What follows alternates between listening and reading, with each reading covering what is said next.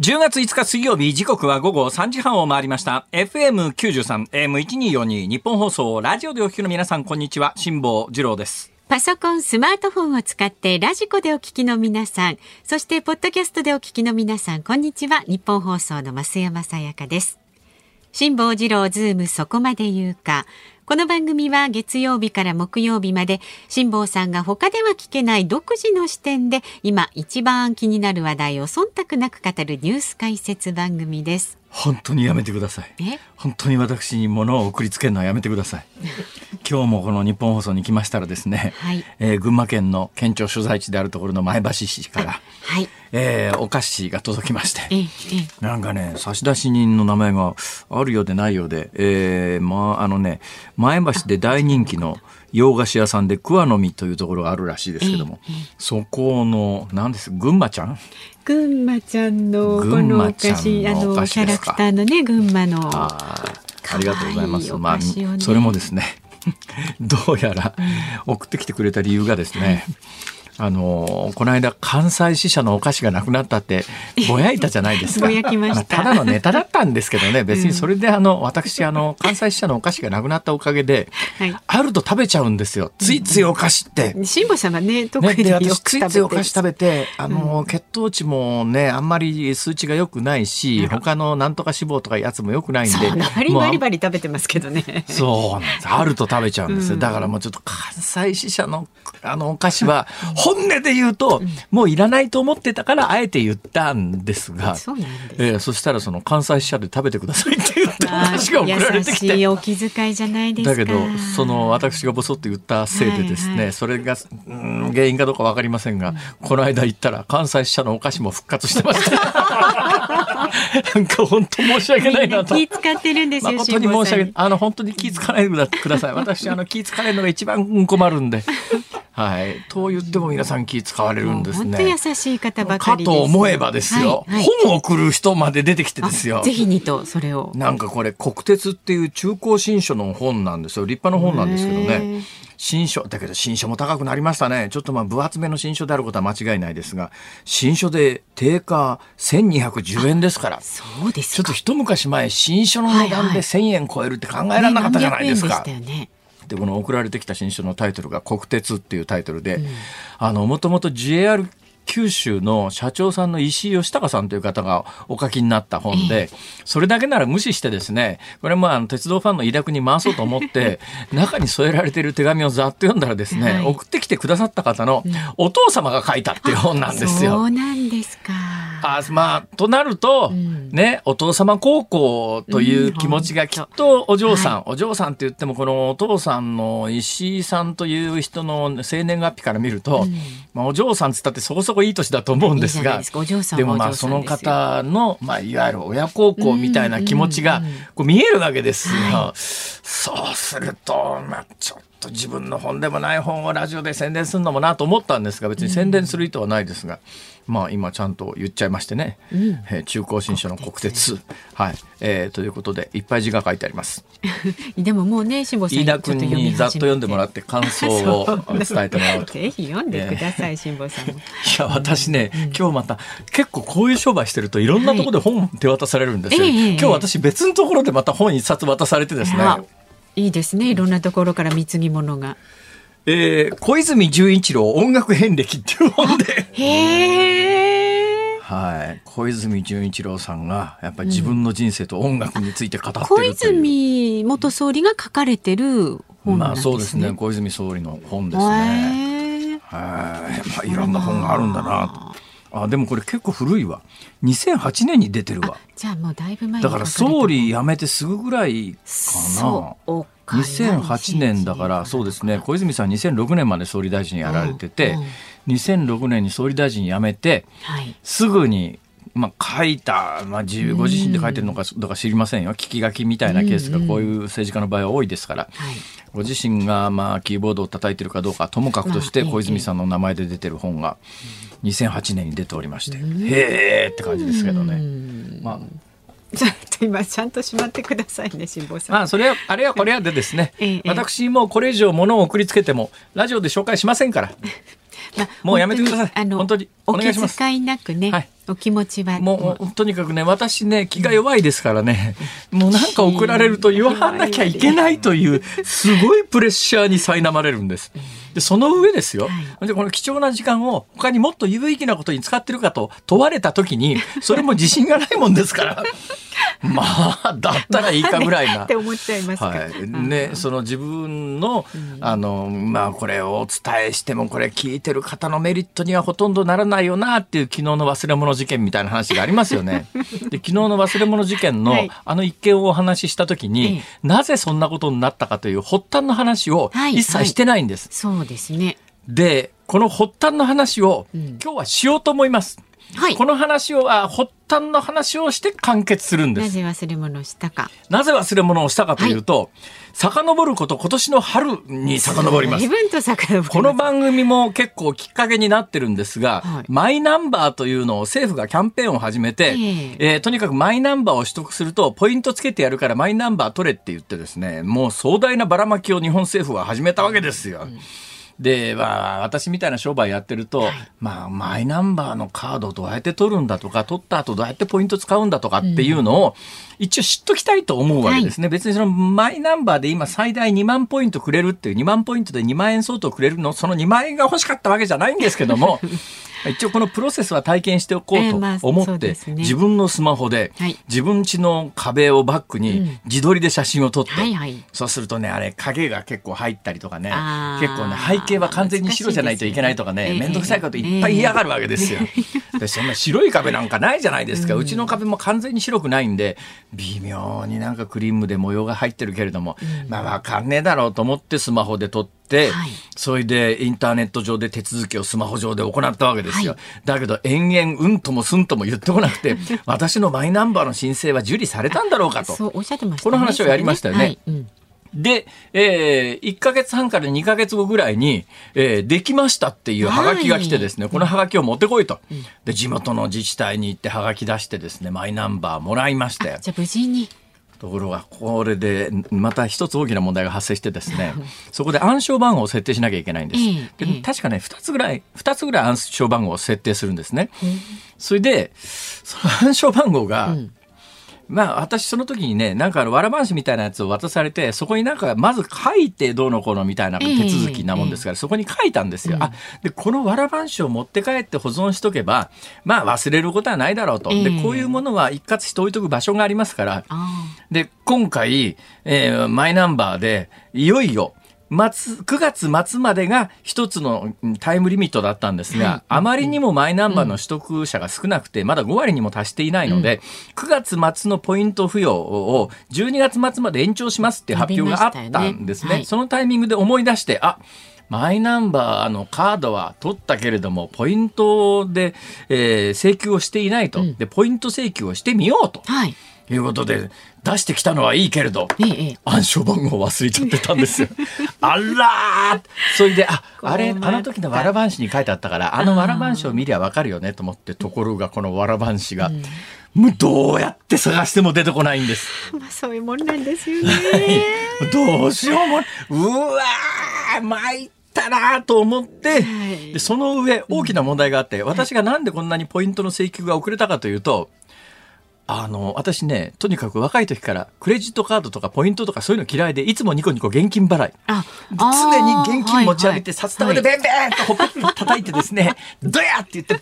ーンとこういう、あの、聖徳太子をぶつけるという、今なら福沢諭吉をバーンと叩きつけるというのが、私の人生でありますから、こんなちまちまポイントとかっていうのはやらないんです。好きそうですね、だから、そうなんですよ。そう一見見えるらしいんですけど、ポイント、いざポイントくれるって言われた時に、そのどこのポイントつけたらいいか分かんないっていう。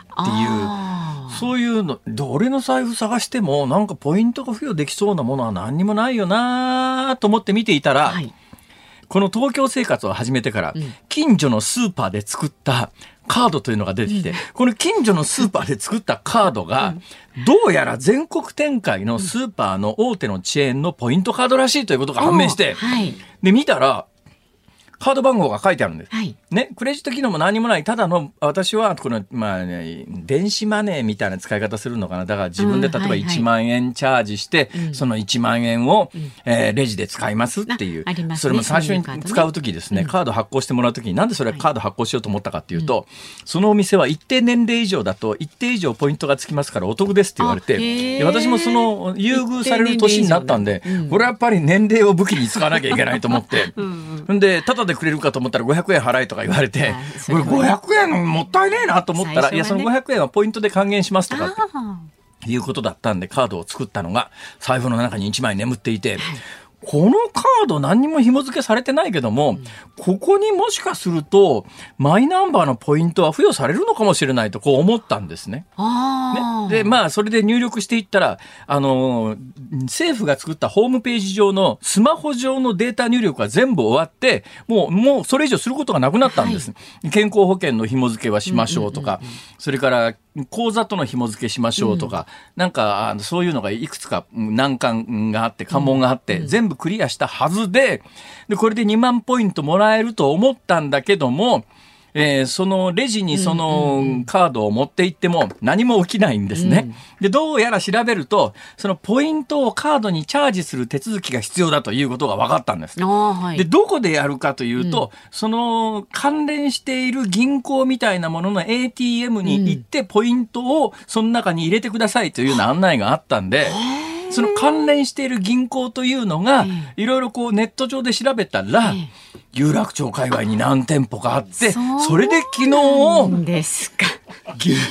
久しぶりに銀行の ATM に行って、はい。えー一番大事なカバンを忘れてくるという大失態をやらかしたんですね。はい。で、えー結果的にはその時にポイントのチャージができませんでした。あけどうやらそのスーパーマーケットの専用のなんかそういうマシンじゃないと、関連している提携銀行のキャッシュカードの ATM ではできないということが分かって、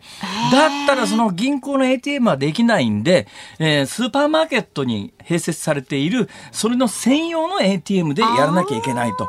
えーいうこと、案内らしかったんで昨日実はこの番組中ですね、今日帰ったら真っ先にあのスーパーへそん行って、なこと考えながら、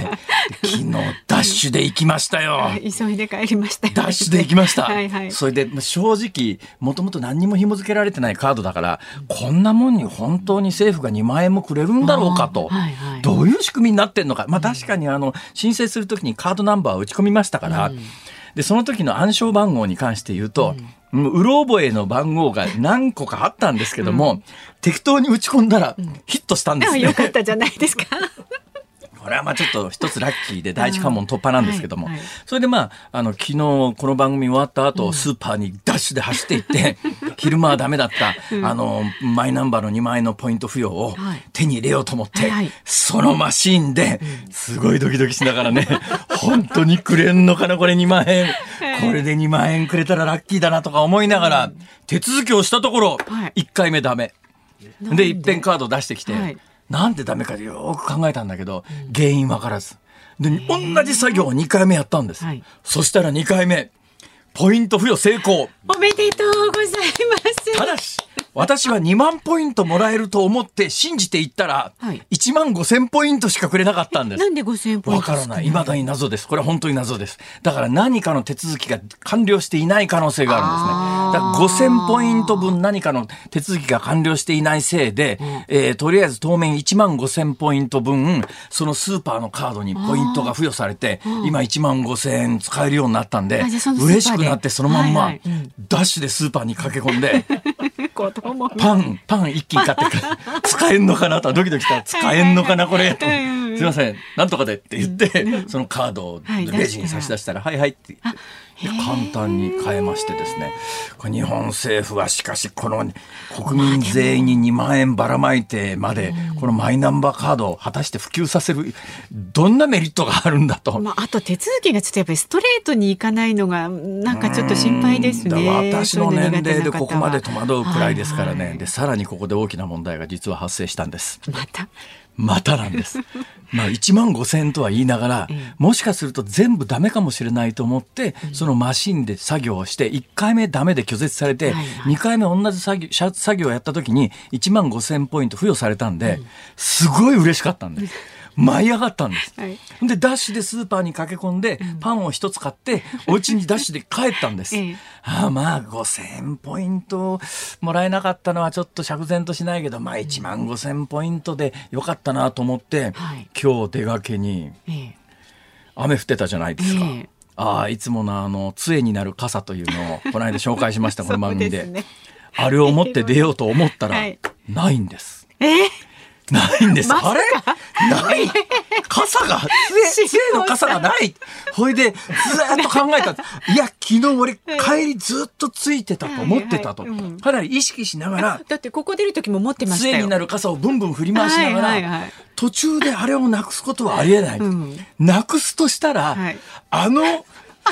マンションの近所のあのスーパーの ATM のところえでえ作業をするときに置いたあそこしか考えられない今日、ここへ来る前にそのスーパーにダッシュで走ってて、すいません。昨日傘の忘れ物ありませんでしたか？あ、これですか？とか。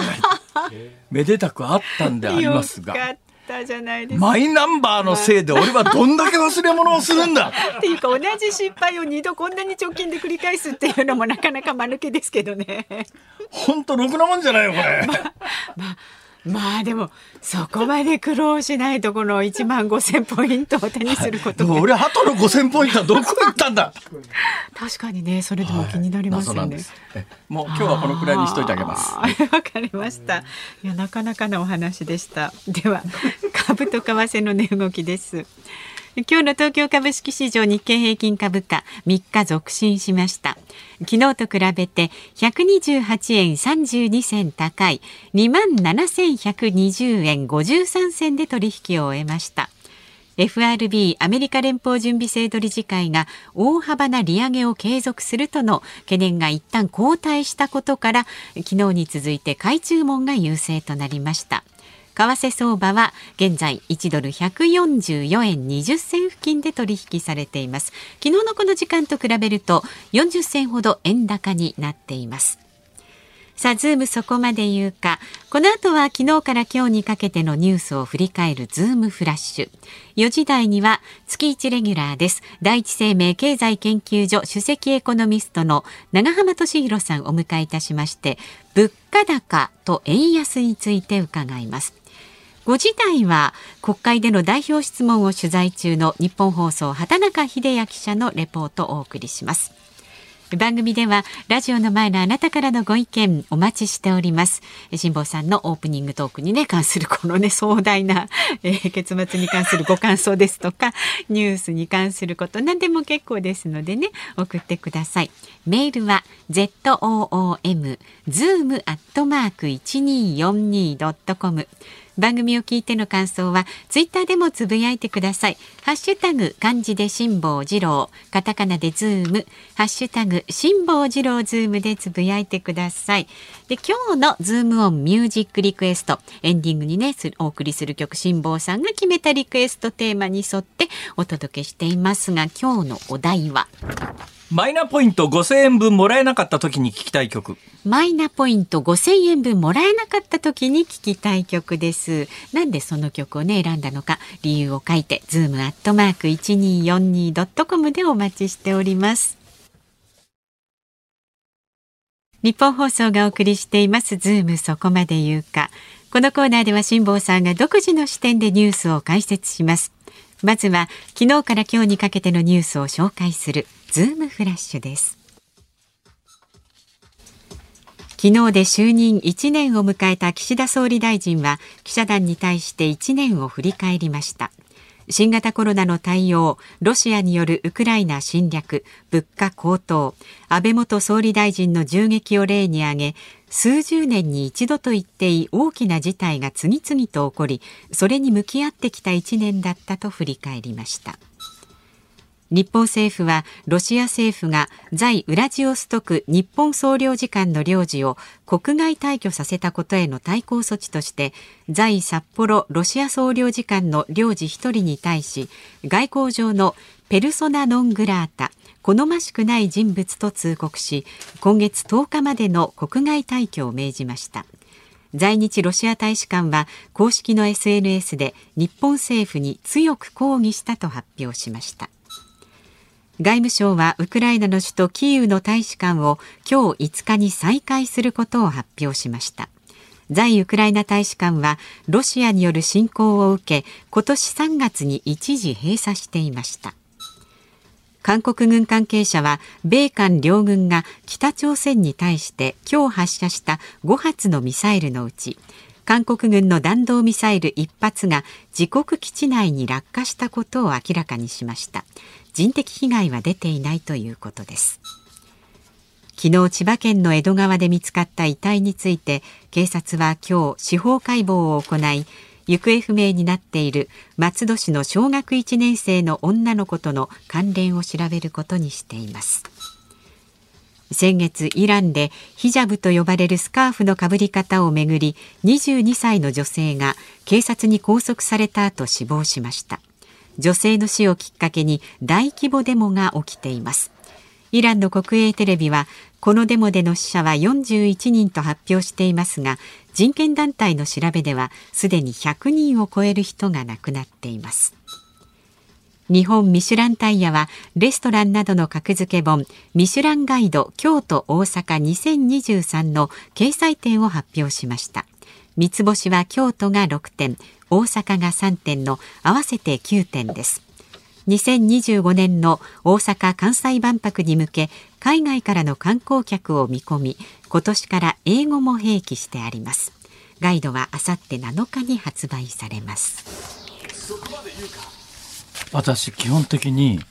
食べるものにそれほどの趣味がなくて、うん、ミシュランガイドのニュースなんかを聞いても「へえそうなんだ」で 終わっちゃうんですよ。ええ、で今のまあああそうだなそうなんだなんだけど、うんどういう店が、えー、ミシュランガイドの三つ星になってるんだろうと思ってですねちょいと調べてみたら、えー、京都市の場合は京都市はミシュラン三つ星が6店舗ですか、はい。えー、日本料理氷亭菊の井本店14年連続の三つ星ってこういう記事が出てるわけですよ。うん、え？菊の井本店？この間行ったぞ。そうなんですか。いやあの古だからね、うん、私みたいなものを接待しても気の毒だなと。全然気が付いてないですからね。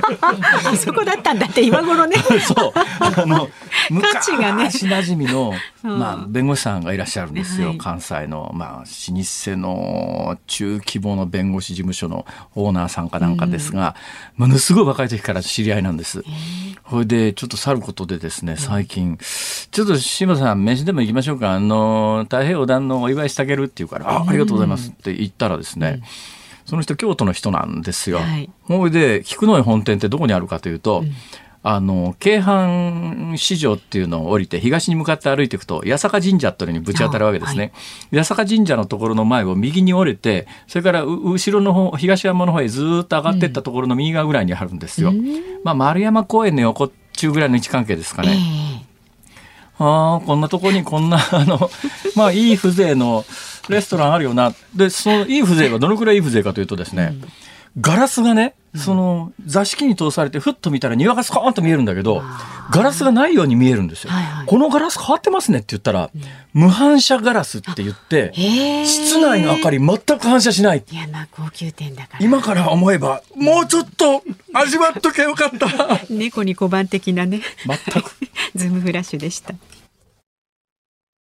10月5日水曜日時刻は午後4時3分を回りました。東京有楽町日本放送第3スタジオから辛坊治郎と。増山さやかでお送りしています辛坊治郎ズームそこまで言うか。この番組は月曜日から木曜日の午後3時半から辛坊治郎さんが他では聞けない独自の視点で今一番気になる話題を忖度なく語るニュース解説番組です。まあ、昨日辛坊さんがおっしゃったようにこたつ感覚でね、どうぞお聞きになってください。なんでこたつ感覚かというと、こうやってラジオを聞きながら、こたつで聞きながら、うん、えー、記事を書くネットニュースなんかをこたつ記事と言いまして、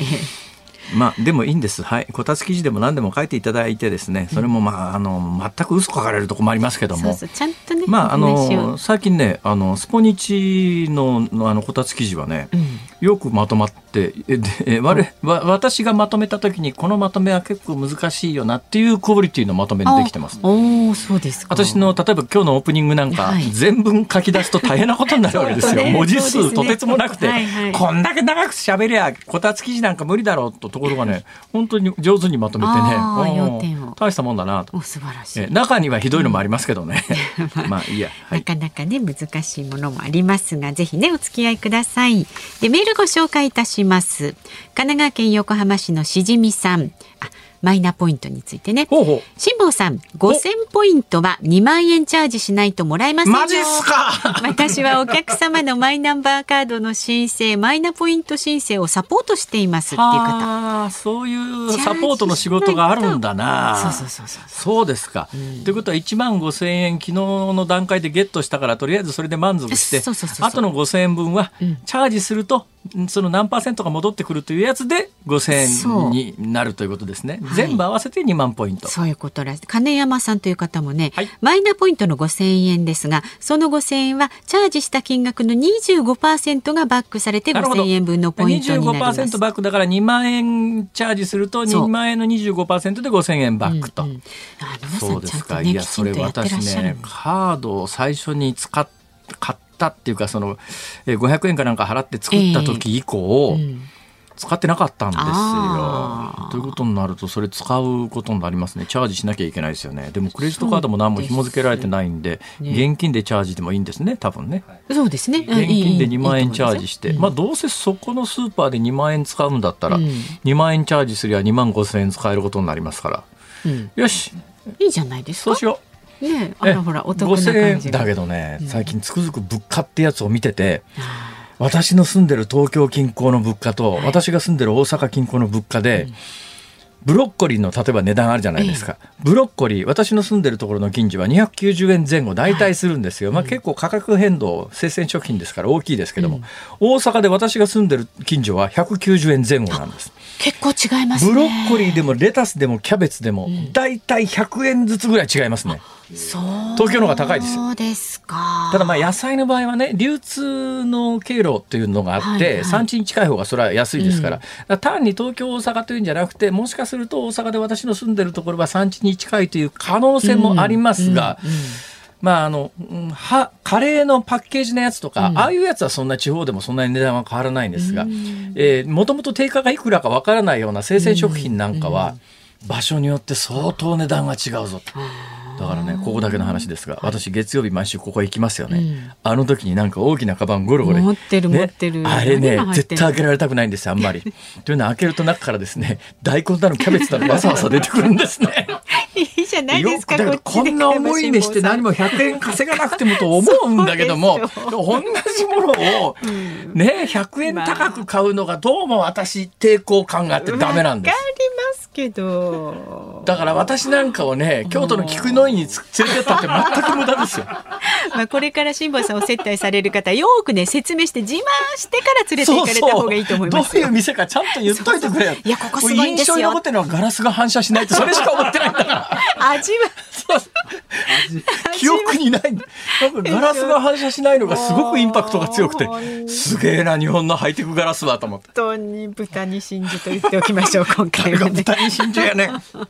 本当に。さあ、えー、まだまだご意見お待ちしております。メールは ZOOM zoom アットマーク 1242.com ご感想はツイッターでもどんどんつぶやいてください。ハッシュタグ漢字で辛坊治郎カタカナでズーム。ハッシュタグ辛坊治郎ズームでつぶやいてください。で、今日のエンディングでおかけするズームオンミュージックリクエストのテーマ、お題は、マイナポイント5000円分をもらえなかった時に聞きたい曲。なんでね、その曲選んだのか、理由も書いて、ズームアットマーク 1242. 思い出した。菊乃井で何食ったか。あのね、座敷なんですけど、はいはい、座敷になんか一人一人の小さな七輪みたいなものが持ち込まれて、そこでね、旬のタケノコかなんかを焼いて、食べさせてくれるんですが。まあ私食べながら、うん、調調理場で焼いてこいよと思って。あの辛坊さんをお連れになる方はですねあの事細かく説明してあげてください。そうですね、えーえー、値打ちわかんないですから言ってもらわないと。努力になりますのでね、はい、は いさあこの後は月一レギュラーです。第一生命経済研究所首席エコノミスト長浜俊弘さんの登場です辛坊さんが独自の視点でニュースを解説するズームオン。この時間特集するニュースはこちらです。マクドナルドが紙ストローや木製スプーンなどの提供店舗拡大へ。日本マクドナルドは昨日一部店舗で先行導入していた紙製のストローや木製のスプーンやフォークなどについて今月7日から全国およそ2900店に広げると発表しました。プラスチック製品の在庫がなくなった店舗から順次提供を始めます。では月一ゲストのえー、第一生命経済研究所首席エコノミストの長浜俊弘さんです。よろしくお願いします。はい、なんかついこの間もいらっしゃったような気がするんですが、月一にしては間隔短くないですか？いやいや本当はあの来週お願いされたんですけど、来週は予定が入ってたんで、したら一週前倒しってことで。予定って？出張です。はい、公演ですか？はい。公演になるんですか？長浜さん、忙しいですね。いやいや、たまたまです。はい、そんな。はい。そうですか、はい、やっぱり公演戻ってきてますよね。まあそうですね。全体で、はいはい、どうなんですか、この公演戻ってきてるっていうのは景気が良くなってるってことですかね？まあそうなんじゃないですか。ただ多分、あの、回復してるのは多分私みたくこう、公演料安い人たちのところだと戻ってるだけだと多分、高い人はまだそこまで戻ってないかもしれ。はい。さて、あさて、あさて、いや、このマクドナルドのね、木製スプーンフォーク、もうすでに私、体験しました。はい。えー、まあ、使いやすさで言うとね、はい。プラスチックのが使いやすいまあまあまあそうでしょう、ね、あの刺さりが悪いですから やっぱり、はい、えー、ただまあ環境のためだと思えばうんまあ多少の不具合は我慢しようと、うんはい、こう思う一方で、はい、マクドナルドには大変申し訳ないしマクドナルドだけじゃないんですけども、うん、最近紙ストローすごい流行ってますよね。はい、ね。紙ストロー流行ってるし木製のスプーンやナイフも結構いろんなところで見るんですが、はい、器プラスチックそのままだったりとかですね、はい、なんだよこれ偽善じゃねえのかとか思ったりするのは間違いですか？いや、間違いじゃないと思いますけど、まあでも、そこもやっぱそうですね。やっぱりプラスチックをやめていかないと整合性合わないですよね。できるとこからね、はい、徐々にですよ。できると、あらまた、もう本当にアナウンス室長、あんた教科書みたいな喋りして、本当に。今度あのプラスチックだらけのところで、なんかスプストローだけ紙にして溶けちゃうじゃん、これ、みたいな。あ、まりね、ゆっくり、すぐ飲んでくださいとか。えー、それ環境にいいのか、それは。だからね、店で長いこと粘ってるとね、だんだんストロー溶けてくるから、あれ、客が粘るの防止にもいいかもしれない。そういう理由もあるんですね。知らん知りませんけど。でもなんか聞くところによったら長浜さん、はい、この木材使用に関しては長大な最近文章を発表されたというふうに伺っております、あそうですね。いや実は私あの日本の林業って結構ポテンシャルがあるんじゃないかなと思ってまして、はいえ。ー、まあ、別にこれ私が言い始めてわけじゃなくて、えー、以前から言われてるんですけども、あの実は日本ってですねあの先進国の中で森林率が第2位なんですね。フィンランドに次いで。だからすごいやっぱり森林たくさんあるんいやそれで言うとね、はい、これ誰かにいっぺん聞いてみようと思ってたんですが、はいあの例のあの二酸化炭素の排出問題あるじゃないですか、はいはい、ね。そのね日本ってあんまりあのえー、優等生のように見見られていなくて、はい、よくそういうサミットやると、はい、まあ、日本、うん、結構環境保護団体に叩かれたりなんかしますよね。はい、でも私素朴に、日本全国を巡っていて、ものすごい緑があるわけですよ。すね、これ大変な量の酸素を、二酸化炭素吸収して、えー、酸素を出してるはずなのに、これはカウントされてないんだろうかと素朴に思うんですが、どうなってるんですかあれは？多分カウントされてないんじゃないですかね。えー、おかしくないですか、それ？おかしいと思います。はい。だそれカウントした方がいいとだって日本って道端のアスファルト突き破ってトマト生えちゃう国ですからね、そんな国ないですよね。いやそうなんですでそまさにその日本の木材なんですけど、えー、あのたくさん森林はあるんですけど、はい、まあ、これまではそのちょっと前まで、まあ、有効に活用されてこなくていやもうとにかくね、まあ、戦前とまでは言いませんけれども戦後も一定の期間は、まあ、一生懸命植林したのは、はい、一生懸命植林したのは、やっぱり山で木っていうのが財産になるからっていうんで、それもなんか国民からファンドを集めて、植林して、はい、結局なんか、あの、儲けが出なくて、はい、えー、お金出しちゃった人は大損みたいなのが結構ありましたよね、そういうのが。でまさにおっしゃる通りで、その、あの、植林はしたもののですね、やっぱり海外からの輸入の木材の方が圧倒的に安かったので、うんそういった意味では、まあ、せっかくね、たくさん木があるのに使われてなかったんですけど、ここへ来てですね、ちょっと形勢が変わってきまして。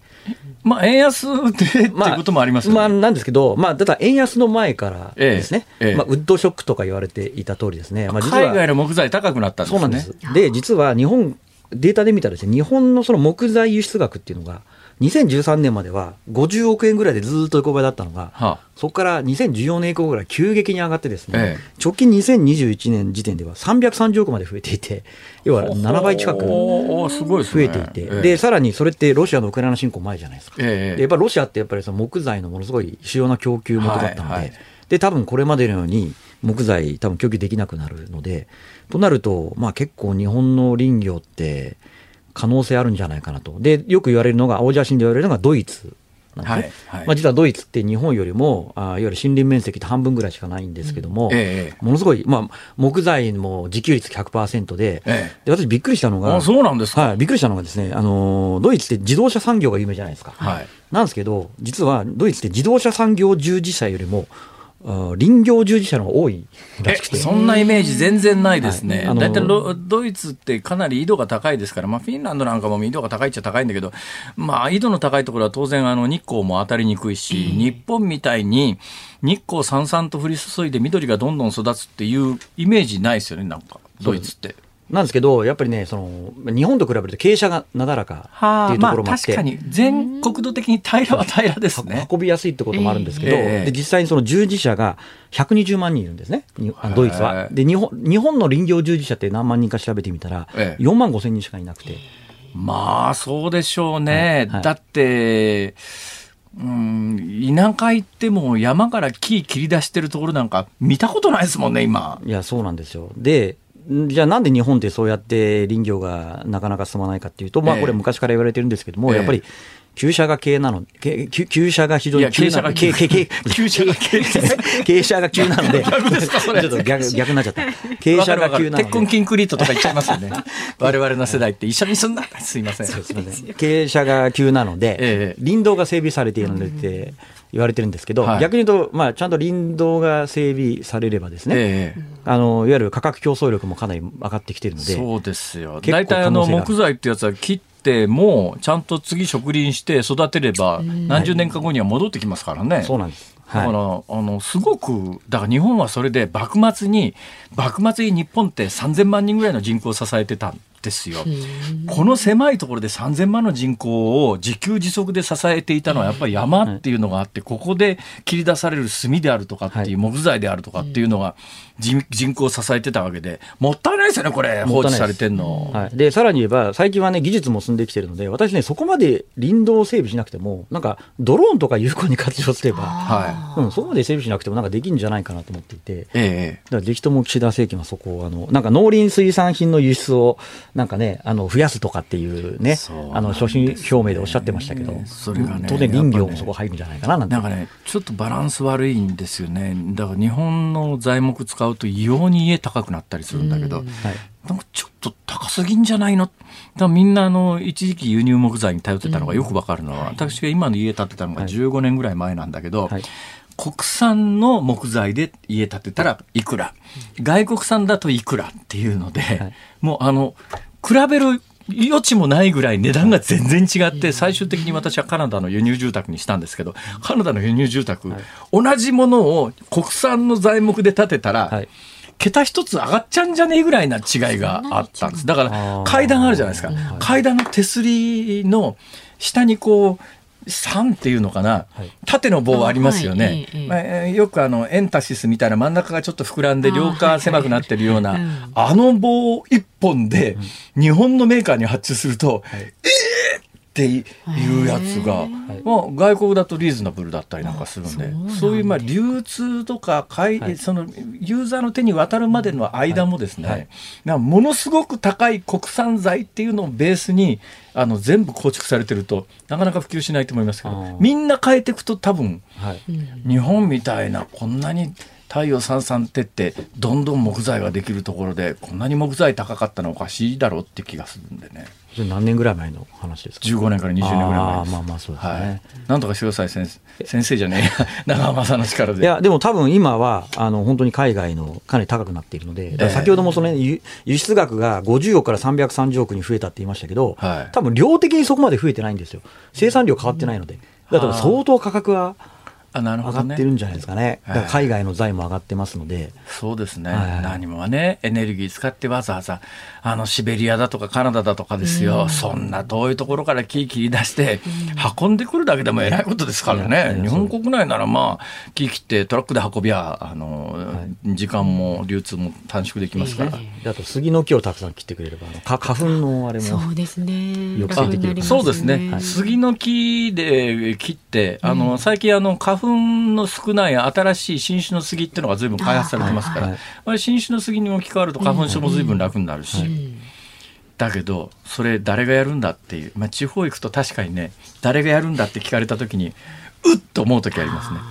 私ね、あの、まあ、長浜さんほどの勢いじゃないですが、ささやかにちょっとずつ公園行くじゃないですか。で、私が行くような公園ってね、なぜかね、あの、高齢者の方が多い講演会が多いわけですよ。で私公園で喋りながら今日のいらっしゃってる方の平均年齢は何歳ぐらいかなとか思いながら喋るわけですね。うん、ざーっと喋って。で、まあ、平均年齢に合わせてネタ変えるんですけど、はい、ある時ところで、今日の平均年齢は何歳ぐらいかなと思って、心の中で結論が出たんです。92歳。いや、冗談じゃなくてですね、ある時ね、講演会場で70いくつの方が迎えてくださったんですよ。で名刺交換して「ああお年は70いくつですがそうですかあの言っときますけど辛坊さん今日の聴衆の中で私が一番若いですからって言って、うわ日本の高齢化すごいことになってる。というようなことで木材切り出すとなるとある程度これ力がいるんで若くないとどうにもなんないでしょそうですね。だからそのためやっぱり儲かる産業にならなきゃいけなくて、えー、でもドイツなんかだと本当にそれ儲かる産業になって儲かるんですか？なんかですねドイツだとあの医者と同じぐらい人気のある職種で森林官っていう。いわゆるその、うん、森林をこう管理する国家公務員みたいな仕事がすごい人気があるらしいんですね。やっぱりそうやって儲かる産業になれば、やっぱり若い人材も入っていくので、まあ、そういったのはやっぱり、ね、そうですね。だから、まあ、決め手はそこですね。だから都市部でサラリーマンやってても年収いくらぐらいだろう、うん、あのまあ、最近知りませんけども数年前の取材した時の話だから今どうなってるか知りませんけれども私の地元のとある有名な島があってですねここは玉ねぎで有名なんですよ。この玉ねぎ農家さんに取材行った時に、はい、その方々が豪語されるのはこの辺のな玉ねぎ農家は大体年収1000万以下のやつはおらんみたいな。えー、玉ねぎそんなに儲かんですか？っていうのが。ありましたけど、はい、そうするとあのサラリーマンやって年収何百万っていうよりは、地元に残って玉ねぎ作った方がいいんじゃねだから林業も同じことで、いや都市部でサラリーマンやってるよりもコンビニで従業員やるよりもそれ地元に残って林業やった方が世の中のためだし、環境のためだし、金にもなるし、っていうこうやって世の中回していかないといけないですよね。だと思います。だ私が聞いたのがあの網走の方にあのホタテ御殿とかたくさん建てとかあるじゃないですか。はあ、ええ、あそこのホタテの漁師っていうものが年収7000万とからしいですよ。えー 破格のすごいですね。年収7000万、はいはいはいちょっとじゃあ私今からホタテ。いいじゃないですか、ホタテ。養殖に。いや、だから本当にね。ホタテマン いや、だから漁業とかも儲かれば、本当にノルウェーとかあれですよ。もう本当に一流大学の若い優秀な人材が、あの、漁業の会社にたくさん勤めたりとか。ですよ。私もね、ノルウェーの漁業関係者の人とある時話してた時があって、やっぱその人たちが驚くのは、昔はノルウェーでも日本と同じような状況だったらしいんですが、もう要するに零細な漁業者っていうのが存在しないんです。日本は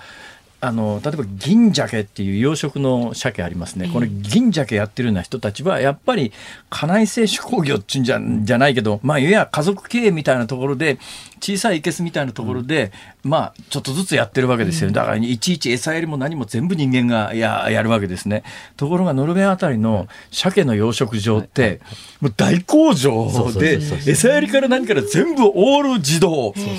で、えー、むっちゃ収益も上がるから。そういうところで、まあ、いわゆる漁業従事者って日本の漁、まあ、日本でもね漁業従事者で実は儲かってる人は儲かってるらしいですけど、はい、でもやっぱ桁が違う儲かり方でで、ね。はい、そんなに危険じゃない、日本でやっぱりね漁業従事者命がけですけどもそんなに命のリスクもなく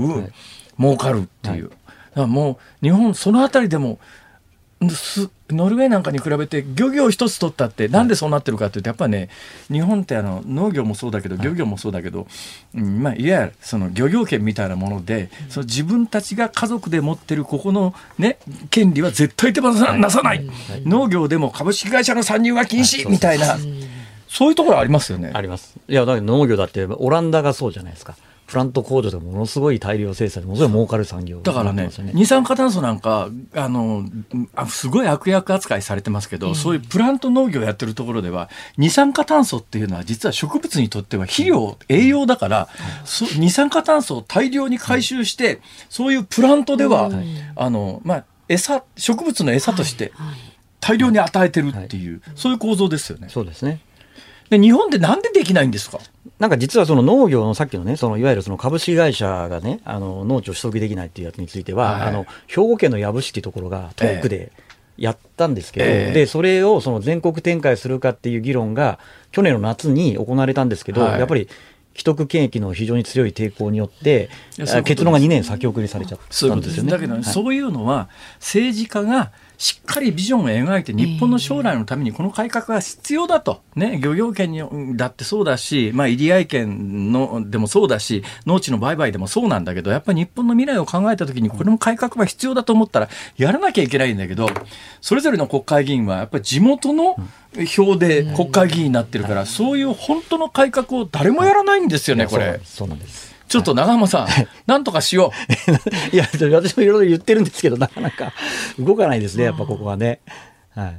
い。いや、それ、ちょっと、なんとか、だからそういうのって、はい、まあ私のような素人ではなくて、やっぱり長浜さんのような専門家が、ね、この漁業においてはこういう改革が必要だとか、はい、農業においてはこういう改革が必要だ、はい、林業においてはこういう改革が必要だと、一つ一つ丁寧にちゃんと言っていかなきゃいけないんじゃないですか。はい、ややりたいと思います。はいまあ、これまでに寄ってきてるんですけど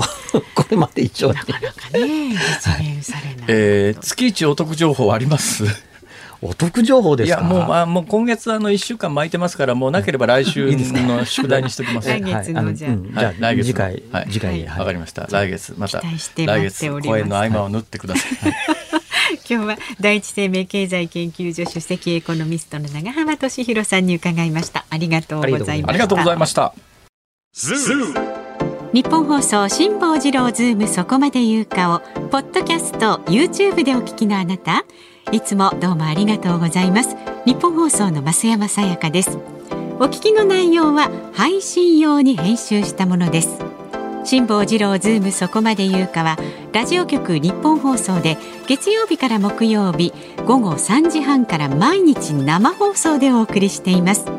番組はラジオの FM93 AM1242 に加えてラジコでもお聞きいただけます。ラジオラジコではポッドキャスト YouTube 版にはないコンテンツが盛りだくさん。アトムさん吉田由紀ちゃんの中継企画。さらに辛坊さんが「夕刊富士」の気になる記事を解説するコーナー。そして辛坊さんが聞きたい曲をお送りする「ズームオンミュージックリクエスト」などラジオラジコでしか聞けないあんなことやこんなことがいっぱいです。ポッドキャスト YouTube を聞いた後はぜひラジオラジコで辛坊治郎ズームそこまで言うかをお楽しみください。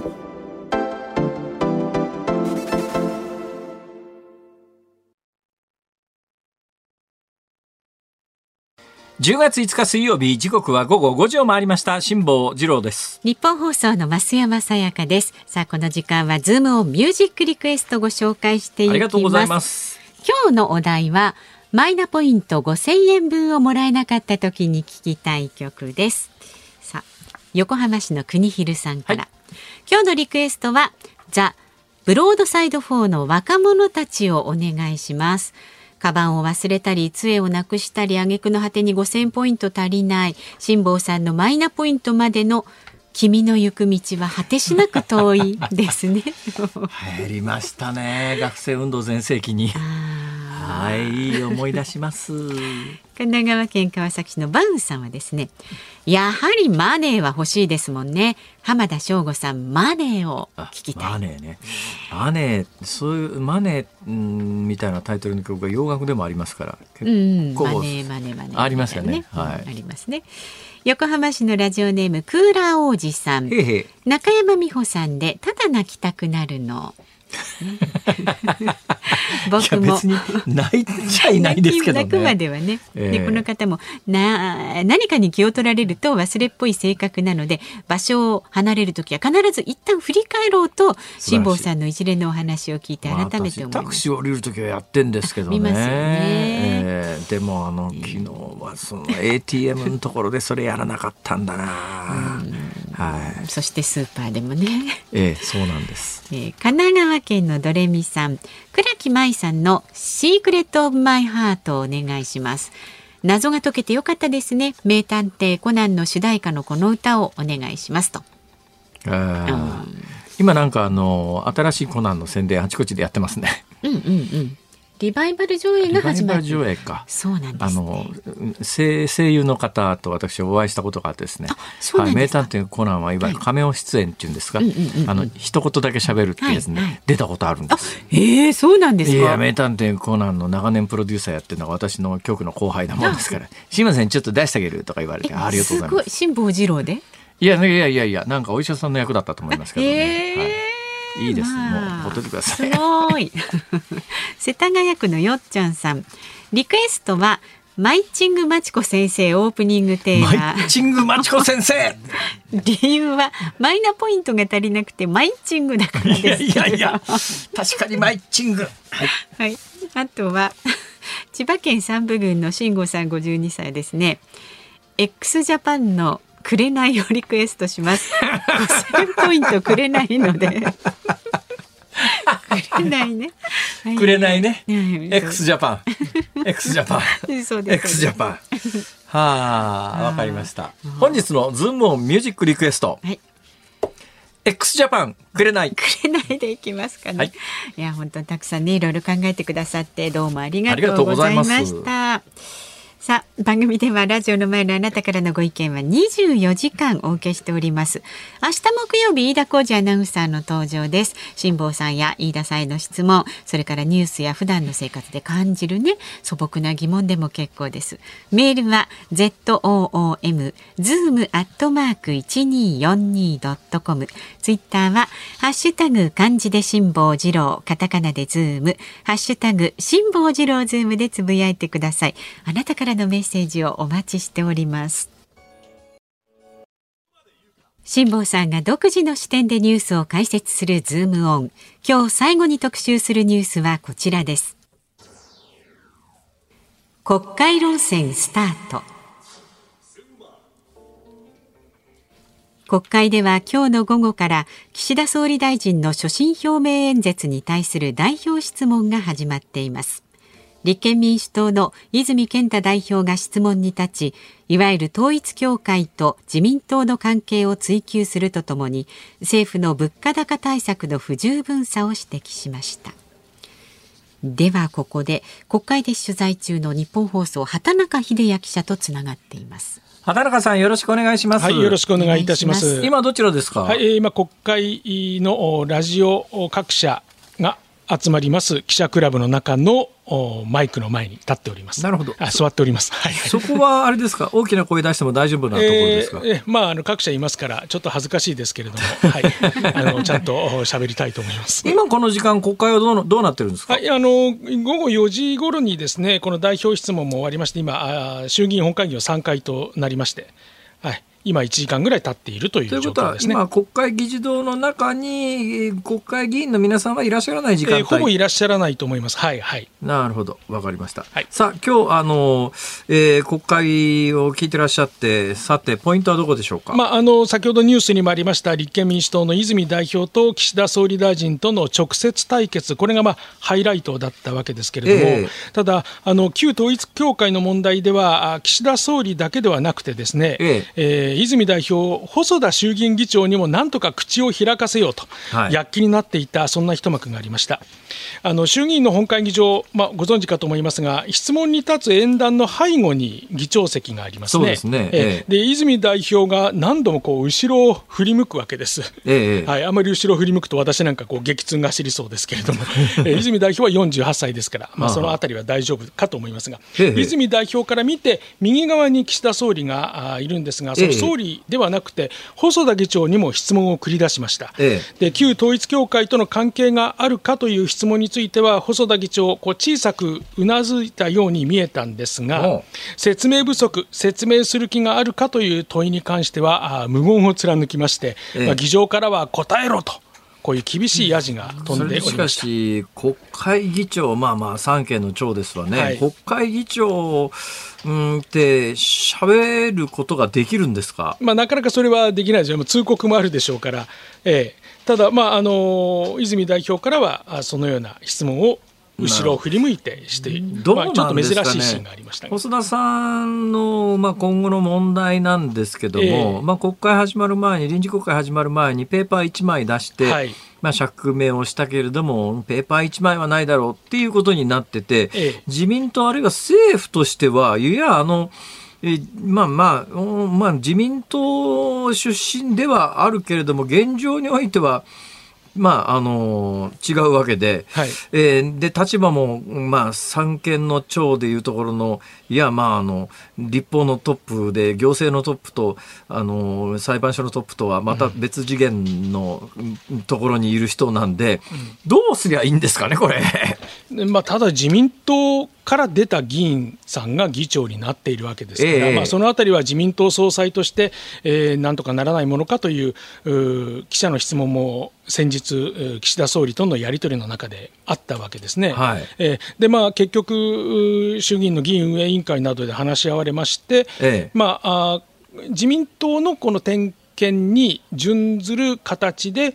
えー、細田議長も、まあ、点検をしていこうということになったわけです。で先ほどあの細田議長ですけれども衆議院の本会議終了後に記者団に対して、えー、この点検結果については今週中に出そうと思っているとこう話しておりますね。はい、どうなんですか？記者会見と開くんですかね？それはちょっと分かりませんね。ただあの衆参両院で代表質問はあさって7日まで行われるんですけれども、えー、あの漢字のこの一問一答形式の予算委員会ですね、はい、なぜかこれ、1週間空けて、今月の17日から開かれるんですよ。はい、はいはい、ですから、ちょっとここ、ラグがあるわけですね、えー、まあ、このあたりで、えー、新たな材料が出て、追及の手が厳しくなるのか、あるいは細田議長がどういうふうに打って出るのか、ちょっとこのあたりは今後の政局を占う鍵になりそうな気がしますね、ね。さて、最近のニュースでいうと、岸田総理の、まあ、長男で、今まであの個人の政治家の人だったものが、はい、えー、せあれせな、なんていうの、総理秘書官ってですね、はいはいはい、になったっていう、はい、まあ、長男をこのタイミングで、えー、秘書官につけるかっていうような印象を私なんか持ってるんですが、これ、どういうことなんですか、これ？うんこれはですね、やはりあの今日西村智奈美立憲民主党の前幹事長からも質問が出たんですけれども、ええ、あのこのままだとあの支持率また下がってしまうよみたいな そういうような心配の声も出たんですけれども、はい、岸田総理は結局それは、えー、総合的に判断したというふうに、まあ一言このタイミングで息子の秘書官につけるってど、うん、何を考えたんですかね？ただ議員の秘書ではあるわけですね岸田さん本人はね、えーえー、ですから、まあ、そのままスライドさせたということなんでしょうけれどもこの辺りのことはまだ我々、えー、報道陣もこう質問して、えー、きちっと答えてもらっておりませんので、えー、えー、あのちょっとまだはクエスチョンマークといったところですね。そうですよね、はい、大体だって今までいた秘書官クビにして自分の息子にすげ替えてるわけだから、うん、なんかよっぽどなんか、まあ、当然公私混同という批判はね、えー、あの免れないと思いますのでね、えー、はい、そこのタイミングでこれやるかっていうのは正直なところですが、まあまあじゃあそれはもう説明を待つしかないっていうことですかね、はい、さあ今後の国会スケジュールについて教えてください。あの先ほど申し上げました。この代表質問はあさっての7日までですけれども、はいはい、えー、来週1週間はちょっと空白がありまして、ええ、衆議院の予算委員会が今月の17日から開かれることになりそうです。なんで1週間空白えー、これは建前としては鈴木財務大臣が来週の12日と13日にアメリカのあの G20 の財務省中央銀行総裁会議に出席するため、というのがまあ理由なんですけれども、え、どうもこれはあの自民党と官邸とのですね連携不足ではないかとこういうふうに指摘する声も出ております。まあ、これはあの前から決まっていたことですし、なんでこういうことになってしまったのかということですよね。はい、ただ、これがまあ結果的にその旧統一教会の問題のクールダウンになるのか、また新たな材料が出て燃え上がっていくのかというのは、ちょっと不透明なところもありますし、まあ、あのやはり細田議長のこの点検結果というのがあ鍵を握るということでしょうね、まあ、泉代表が、まあ、そういう意味では何度もこう細田議長の方を向いて質問する、まあ、これはまあ一種のパフォーマンスと言ってもいいかと思いますけれども、えー、まあ、今後の問題に関する一種のこうジャブを打ってきたと言えるのかもしれません、ね、もう一つ旧、旧統一教会でいうと、現職の大臣で山際さんに対するいろんな、はい、まあ、なんか次々新しい話が出てきて、はいななどうなってんだこれっていう気がするんですそうですね。ですからこの代表質問でも泉代表からは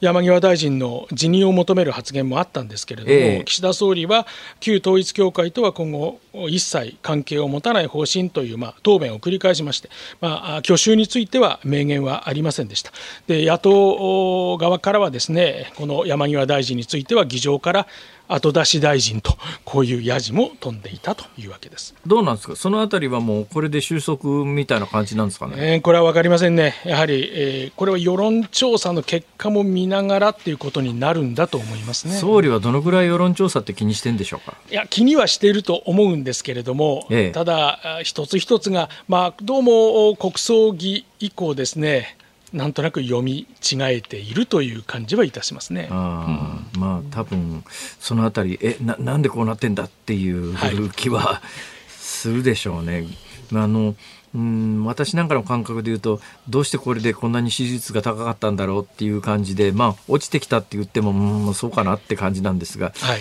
うん高かった理由が分かんないまあまあそうですね、えー、下がってきた理由も分かんないってことになりますよね、えー、これね、今回もあの泉代表はですねあの18の提案をこの質問の中で行ったというんですが、えー、結局、まあ、記者団に対してはゼロ回答だった。江戸っ子風に言えばからっきしだというふうに述べておりました？から騎士だという。